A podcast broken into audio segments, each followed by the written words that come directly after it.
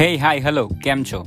મારું નામ છે અંકિત અને હું આ પોડકાસ્ટનો હોસ્ટ છું ઓબ્વિયસલી સો આ એપિસોડમાં મેં એક નવા ગુજરાતી પોડકાસ્ટ સંવાદના હોસ્ટ રિદ્ધિ સાથે વાત કરી છે.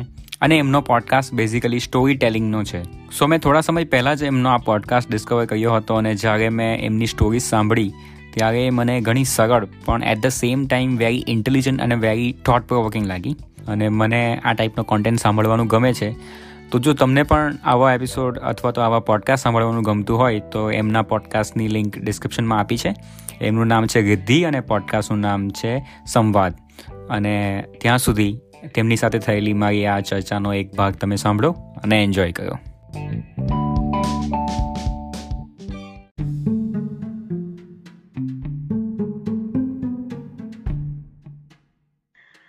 આપણે તમારા પોડકાસ્ટની વાત કરવાની હતી. આ એપિસોડ બેઝિકલી એ જ છે કે ઇન્ટ્રોડ્યુસિંગ સંવાદ એમ. તો જ્યારે પણ મતલબ પહેલી વખત મેં જ્યારે જોયું ને તમારું કે આ કંઈક નવી વસ્તુ આવી છે તો તો એક જ વખતમાં મતલબ થોડી પાંચ દસ સેકન્ડમાં મને ખબર પડી ગઈ કે આ મતલબ કંઈક સારું આર્ટિસ્ટિક લેવલનું છે એમ.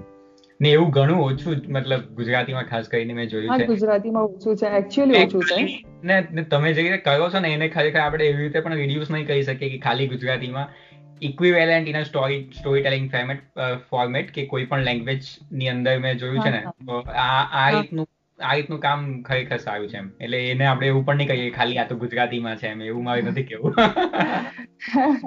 ના એકચ્યુઅલી હું મને મારે એકચ્યુઅલી કરવું જ હતું પણ ગુજરાતીમાં મેં કીધું કોઈ મતલબ જેમ કે હિન્દી છે તો હિન્દીમાં ઘણી બધી ચેનલ છે. તમે યુટ્યુબ પર જુઓ તો જેમ કે ટેપટેલ છે સ્પીલ પોએટ્રી છે એ લોકો ખરેખર એટલા માસ્ટરપીસ લઈને આવે છે. તો એ એ બધામાં પણ મારું ઓડિશન હાલ ચાલુ જ છે. હું એ પ્રોસેસમાં જ છું.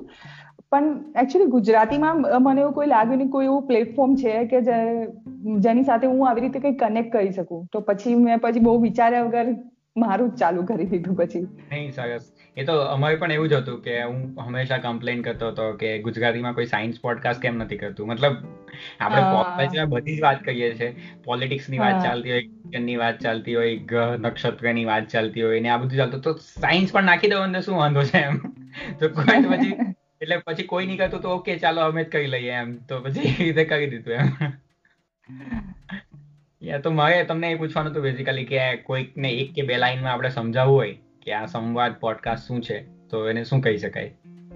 હું એ જ કહું, હું એ જ કહેવા માંગુ છું કે જે ગુજરાતી સ્ટોરીઝ મતલબ જે આપણે જે વાંચતા હોઈએ છીએ મોસ્ટલી આપણે ન્યૂઝપેપર્સમાં કે એમ વાંચતા હોય છે ટિપિકલ જે સ્ટોરીઝ હોય છે, જે યંગર જનરેશન મોસ્ટલી કનેક્ટ નહીં કરી શકે. અને આપણે ઓલવેઝ એ ફરિયાદ કરીએ છીએ કે આજની જનરેશન પેપર્સ નથી ન્યૂઝપેપર નથી વાંચતી કે ગુજરાતી નથી વાંચતી. તો હું એ જે સ્ટીરિયોટાઇપ છે એને મારે તોડવું છે. એ યંગર જનરેશન આ સ્ટોરી જોડે કઈ રીતે કનેક્ટ કરી શકે? એ તમે સાંભળ્યું હશે લાગ્યું હશે. મેં બહુ બધા ઘણા બધા ઇંગ્લિશ વર્ડ્સ પણ મેં એમાં યુઝ કર્યા છે. કારણ કે આપણે હવે ટિપિકલ ગુજરાતી તો નથી જ બોલતા. આપણે બે બે હાલ વાત કરીએ તો અંદર ઘણા બધા ઇંગ્લિશ વર્ડ આવે જ છે. બરાબર? તો બસ હું એ સ્ટીરિયોટાઇપ જ મારે તોડવું છે કે અંદર મતલબ ટિપિકલ ગુજરાતી જે ન્યૂઝપેપર વાળી જે સ્ટોરી છે ટિપિકલ એમાંથી બહાર આવીને જે આપણે નોર્મલ એકબીજા જોડે વાત કેવી રીતે કરે છે બસ એવો જ સ્ટોરી ટેલિંગ એટલે આની અંદર તમે જે એપિસોડ બનાવ્યા છે તેને આપણે સ્ટોરી કહી શકીએ કે કોઈ એક પોએમ કહી શકીએ? મારું નોલેજ બહુ ઓછું છે આના વિશે સ્ટોરી કહી શકો કદાચ હું ફ્યુચરમાં હું સ્પોકન વર્ડ પોએટ્રી પણ કરીશ. મતલબ કારણ કે હું પોએટ્રી પોએમની બધું ઓછું લખું છું. હું મોસ્ટલી મતલબ સ્પોકન વર્ડ કે પછી જે સ્ટોરીઝ છે એ મને એમાં વધારે ઇન્ટરેસ્ટ છે. એટલે પોએટ્રી તો હું કદાચ ઓછું કરીશ એમ. એમાં પણ અલગ અલગ ટાઈપ હોય છે સ્પોકન હા હા અલગ અલગ ટાઈપ હા. એ શું હોય એક્ચ્યુઅલી સ્પોકન વર્ડ પોએટ્રી એટલે જે જે મતલબ હું જે તમારી જોડે કેવી રીતે વાત કરું છું બસ એ એ રીતનું જ તમને એવો ફ્લો તમને એવો લાગશે એમ. અચ્છા. એટલે મતલબ વાર્તા લાગે પણ હા હા હા બસ હા. હા ઓકે. સરસ સરસ. અને તમે એવું વિચારો છો કે તમે એકલા જ કરશો કે પછી તમારે એવો પ્લાન છે કે તમે બીજા આ મતલબ કોઈ કવિતા કોઈ કવિ કોઈ એકચ્યુઅલી હું એવું હું એવું વિચારતી કોઈ સારા એવા કન્ટેન્ટ વાળા મને મળી રહે તો એકચ્યુઅલી હું એ લોકો કોઈ મને કવિતા મતલબ સેન્ડ કરે તો હું મારા વોઇસમાં એમના નામથી રેકોર્ડ કરીને પબ્લિશ કરું. તો એ એ પણ હું વિચારતી હતી. એ તો હિતેશ સાથે હું કનેક્ટ કરાવી દેવા તમને. હા હા ચોક્કસ એ એ લગતા હોય તો પણ એમને પણ કહેજો કે મને મોકલે તો એમના મતલબ નામ સાથે એમનું ફૂલ નેમ સાથે હું પબ્લિશ કરું એવું. હા એવું પણ કંઈક થઈ શકે એમ. એકચ્યુઅલી મારા બે જુનિયર પણ છે છોકરીઓ છે તો એમને પણ આ રીતે ઘણી કવિતાઓ લખે છે. ને આઈ થિંક એમણે તો ઓપન માઇકમાં પણ પરફોર્મ કર્યું છે તો એમની સાથે કદાચ હું કનેક્ટ કરાવવા તમને. યા બરાબર. હા શ્યોર શ્યોર કરી શકીએ. પછી અહીંયા જ આપણે કોઈ વખત એક થોડું નાનું કવિ સંમેલન કરશું એમ. તમે બધા ભેગા થઈને મને તમારી કવિતાઓ સમજાવજો. કારણ કે એ મને મને એવું લાગે કે તમે લખતા હોય બીજું કોઈ લખતું હોય તો તમે બંને એકબીજાની વાત જલ્દીથી સમજી શકો. હા ના ના સાચી વાત એકચ્યુઅલી મારે પણ એવું થાય છે મારા હસબન્ડ એમને બિલકુલ પોએટ્રી સાથે કઈ મતલબ એમને કોઈ રિલેશન છે જ નહીં. તો એકચ્યુઅલી હું એ મને પૂછે સમજાવવામાં જ આખી કવિતા ચૂન થઈ જાય મતલબ એવું થઈ જાય. તો મતલબ બેટર છે કે દૂર જ રહે એમ. પણ તમારું તો બહુ ઈઝી ટુ પેલું કન્ઝ્યુમ છે પ્લસ કે તમને વિચારવા ઉપર મતલબ થોટ પ્રોવોકિંગ જે કહેવાય ને એ રીતની વસ્તુ છે. મતલબ એવું પણ નથી કે હા આ તો બધું મને ખબર હતી એમ. પણ એવું થાય કે આ મને ખબર હતી પણ મેં આ રીતે નહીં વિચારેલું એમ. આ રીતે નહીં વિચાર્યું. હા એક્ઝેક્ટલી એ જે ફીલિંગ હોય તે એ તમારા બધા એપિસોડમાં કોન્સ્ટન્ટલી છે એમ. ને ખાસ કરીને મેં જે વાત કરી ને પેલું છે છેલ્લો એપિસોડ હતો શું હતું? વાંધા વચકા અને વેલેન્ટાઇન યા તો એની અંદર પેલું એડ્રેનિલા ને પછી એક એક સમય એવું કીધું તમે કે ડોપામિનની ડહા પણ. તો એ પોઈન્ટ ઉપર તો મેં પોઝ કરી દીધું. મેં કીધું આ તો લાવું તો મેં કોઈ જગ્યાએ નથી સાંભળ્યું એમ. હવે આના માટે ડોપામિન શું છે અને ડોપામિનથી શું થાય છે અને કેવી રીતે આખી ઇન્ડસ્ટ્રી ડોપામિન ઉપર કામ કરે છે એ જેને ખબર પડતી હોય ને તેના માટે એક્સાઇટિંગ બહુ વધારે થઈ જાય એમ. કોમેડી ફેક્ટરી એવું કરે છે ઘણી વખત કે જે પોપ કલ્ચર જે હિન્દી ઇંગ્લિશનું પોપ કલ્ચર હોય તેના વર્ડ્સ લઈને એને ગુજરાત મિક્સ કરે છે. એમની ટી શર્ટ પણ છે ભાઈ છપાવેલી. નામ એક એક ટી શર્ટ પર લખેલું છે કે મોરબીનો મેસી. તો હવે આના માટે ફૂટબોલ મેસી સમજવું જરૂરી છે. પછી મોરબી નો મેસી એટલે એ મને ગમે હા એટલે એ જ ને એ જ ને આ બધું છે ને યંગર જનરેશન વધારે જલ્દી કનેક્ટ કરી શકે. કારણ કે ટિપિકલ આપણે પેલું જ કન્ટિન્યુ રાખીશું તો પછી પેલી કમ્પ્લેન એ જ રહેશે કે ગુજરાતી વાંચતા નથી ગુજરાતી બોલતા નથી ગુજરાતી સાંભળતા નથી. કારણ કે આપણી નેક્સ્ટ જનરેશનને પણ આપવું હશે તો આપણે બી એ રીતે ચેન્જ થવું જ પડશે.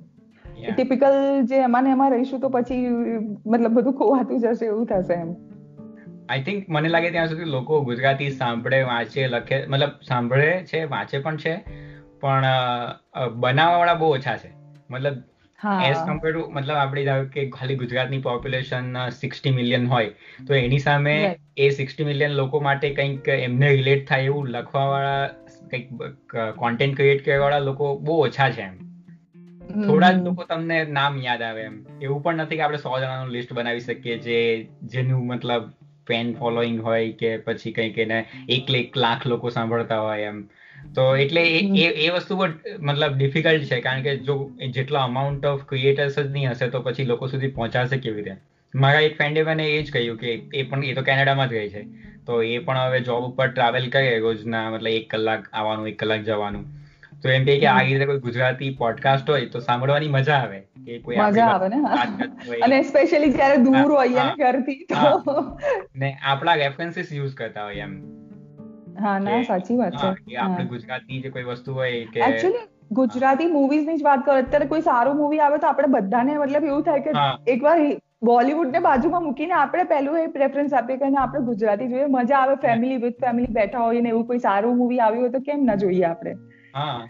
પ્રતિક ગાંધીના ઇન્ટરવ્યુમાં મેં સાંભળેલું કે રોંગ સાઈડ રાજુ જે છે તે મુંબઈની અંદર સાત વખત રિલીઝ કરવામાં આવેલું. મતલબ એક વખત રિલીઝ થઈ ગયું પછી પાછું નીકળી ગયું પણ પબ્લિક ના ડિમાન્ડથી રીતે પબ્લિકના ડિમાન્ડ રિલીઝ કરવાની જરૂર પડી એમ. અને ગુજરાતી તો ગુજરાતી લોકો મતલબ ભાષા માટે તો છે જ આપણે બધાને એ તો સવાલ જ નથી.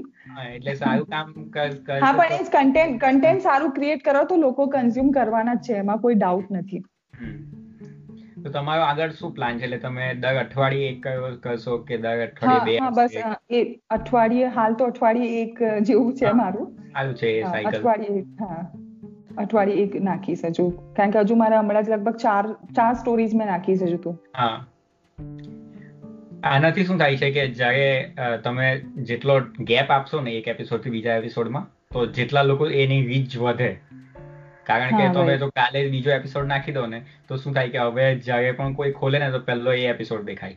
અને પાછલો એપિસોડ દબાઈ જાય. હા રાઈટ એટલે આ એક વીક એક એક એક એક વીકનું જે સાયકલ હોય ને એમાં ખાસો ટાઈમ મળી જાય એક એપિસોડ ને બીજા સુધી પહોંચવા હા. હા એ તો છે જ. ને એક પ્લેયર એફએમ કરીને એક વેબસાઇટ છે. તેની અંદર પોડકાસ્ટની વેબસાઇટ છે. તો એની ઉપર તમે સર્ચમાં આવ્યો ને બેસ્ટ ગુજરાતી પોડકાસ્ટ એમ તો અત્યારે જેટલા જેટલા પોડકાસ્ટ ઉપર અત્યારે ટ્રેન્ડિંગમાં ચાલે છે ને એ બતાવે તમને. હું તમને એની લિંક સેન્ડ કરી દેવા. એટલે તમે તમે ચેક કરી શકો કે એની અંદર કયા ચાલે એમાં બધું મતલબ એન્કર ના ને બધા બધા કમ્બાઈન થઈને એ લોકો જનરલી ગુજરાતી ભાષાની અંદર પોડકાસ્ટ ચાલતા હોય તો એ એ એક લેફ્ટ સાઈડ ઉપર પેનલ આવે રાઈટ સાઈડ ઉપર પેનલ આવે તો તેની અંદર એપિસોડ બતાવે કયો એપિસોડ ટ્રેન્ડિંગમાં ચાલે છે કોઈ પણ પોડકાસ્ટનો અને બીજું એક લિસ્ટ હોય જેની અંદર પોડકાસ્ટ પર્ટિક્યુલરલી બતાવે કે કયા લોકો વધારે સાંભળે છે એમ. ઓકે. જનરલી એસબીએસ ગુજરાતી કરીને એક કોઈ પોડકાસ્ટ છે. એ ઓસ્ટ્રેલિયામાં રહેતા ગુજરાતીઓનો પોડકાસ્ટ છે આઈ થિંક મેં આ સાંભળ્યું નથી પણ મને એના એના ઉપરથી ખબર પડે. તો એ લગભગ કોઈ રેડિયો સ્ટેશન જ ચલાવે છે. ઓકે. અહીંયા પણ એક ટોરન્ટોમાં છે રેડ એફએમ કહીને. તો એ પર્ટિક્યુલરલી ગુજરાતી રેડિયો એફએમ મતલબ રેડિયો સ્ટેશન છે. અહીંયા ગુજરાતીઓ માટે તો યા એ લોકોના એપિસોડ મતલબ રોજ જ આવતા હોય. ડેઈલી અપડેટ એટલે એ હંમેશા ઉપર જ હોય એમ. તો આગળ તમારે આ વાતને આપણે પૂરી કરીએ એ પહેલા કંઈક કેવું છે? જે તમારા એપિસોડને સબસ્ક્રાઇબ કરે એમના માટે. હા શ્યોર હું કહીશ કે હવે સંવાદ ગુજરાતી સ્ટોરીઝ બાય દીદી એ એ મારા પોડકાસ્ટનું નામ છે અને સાંભળો શેર કરો બીજું શું ફીડબેક આપો એવું પણ કહી દો. હા ચોક્કસથી ફીડબેક તો મને મોકલી શકો મારા ઇન્સ્ટાગ્રામ હેન્ડલ પર વોઇસ મેસેજ પણ મોકલી શકો. ફીડબેક જ મળવો ડિફિકલ્ટ છે. કારણ કે મેં જ અત્યારે કાલે કોઈની સાથે વાત કરી તો એમણે મને કહ્યું કે એ લગભગ સાત આઠ સિઝનથી કરે છે ઇંગ્લિશમાં પોડકાસ્ટ કરે છે. તો એમણે કહ્યું કે કોઈ આ રીતે મેલ કે એવું વોઇસ નોટ નહીં આવે. અને એક વખત એ લોકો રેકોર્ડિંગ કરતા હતા ને તો બહાર કોઈ સફાઈ કામદાર હતા. તો એમને કહ્યું કે અત્યારે અવાજ ઓછો કરજો કારણ કે એક ગેસ્ટ આવ્યા છે ને એમની સાથે અમે પોડકાસ્ટ રેકોર્ડ કરવાનો છે તો ત્યારે એ જેનેટરે કહ્યું કે મતલબ કયો પોડકાસ્ટ મતલબ આ વેસ્ટર્ન વર્લ્ડ કે જે દર શુક્રવારે કે દર બુધવારે આ આ સમય આવે છે. એ એની વાત કરો છો? તો એ લોકો સરપ્રાઈઝ થઈ ગયા કે હો મતલબ આ કોઈ લિસનર છે કે જે દર વખતે એને ખબર પણ છે કે અમારો પોડકાસ્ટ ક્યારે આવે છે ને બધા એપિસોડ સાંભળે છે એમ. પણ એટલે એટલે જે લોકો સાંભળે છે ને તે લોકો અપ્રિશિએટ કરે છે પણ આઈ થિંક એટલો બધો કોઈ પાસે ટાઈમ નથી હોતો અથવા તો એ રેઝિસ્ટન્સ હોય છે કે ફીડબેક આપે એમ. એટલે એટલે મેં ડિસાઈડ કર્યું છે કે હવે મતલબ જે રીતે હું ફીડબેક મતલબ મને જોઈએ છે એ પ્રમાણે બીજાને પણ જોઈતો હશે ને તો જેની પણ જેનું પણ કામ સારું લાગે એને મેલ કે મેસેજ કે જે રીતે પણ કોઈક ખાલી એક થોડા વર્ડ ઓફ કાઇન્ડનેસ અત્યારે તો મતલબ જેમ કે હા ઇન્સ્ટાગ્રામ છે તો ડીએમ પણ કરી શકો કે પછી મેઇલ પણ કરી શકો. હા જે પણ છે. એકચ્યુઅલી એપ્રિશિએટ કરો તો ઘણું સારું લાગે કારણ કે તો આગળ આ બધું નવું નવું છે તો ક્યારેક ઘણી વખત એવું થાય કે પછી કોઈ સાંભળે છે કે આપણે એમ જ કહીએ છે? હા એ જ ને હા. પણ વાંધો નહીં તમારો એપિસોડ જાવે પણ આવશે હું તો સાંભળીશ જ. Thank you thank you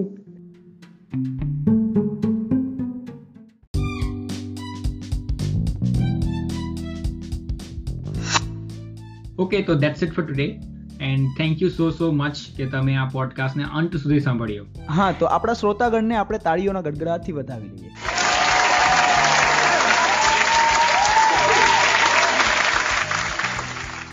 તો જો તમે કોઈ ફીડબેક કે સજેશન્સ આપવા માંગતા હોય, તો તમે અમને વોઇસ મેસેજ અથવા તો ઈમેલ કરી શકો છો. એ બંનેની લિંક તમને નીચે ડિસ્ક્રિપ્શનમાં મળી જશે. તો મળીએ ત્યારે નવા એપિસોડમાં નવી વાતો સાથે. thank you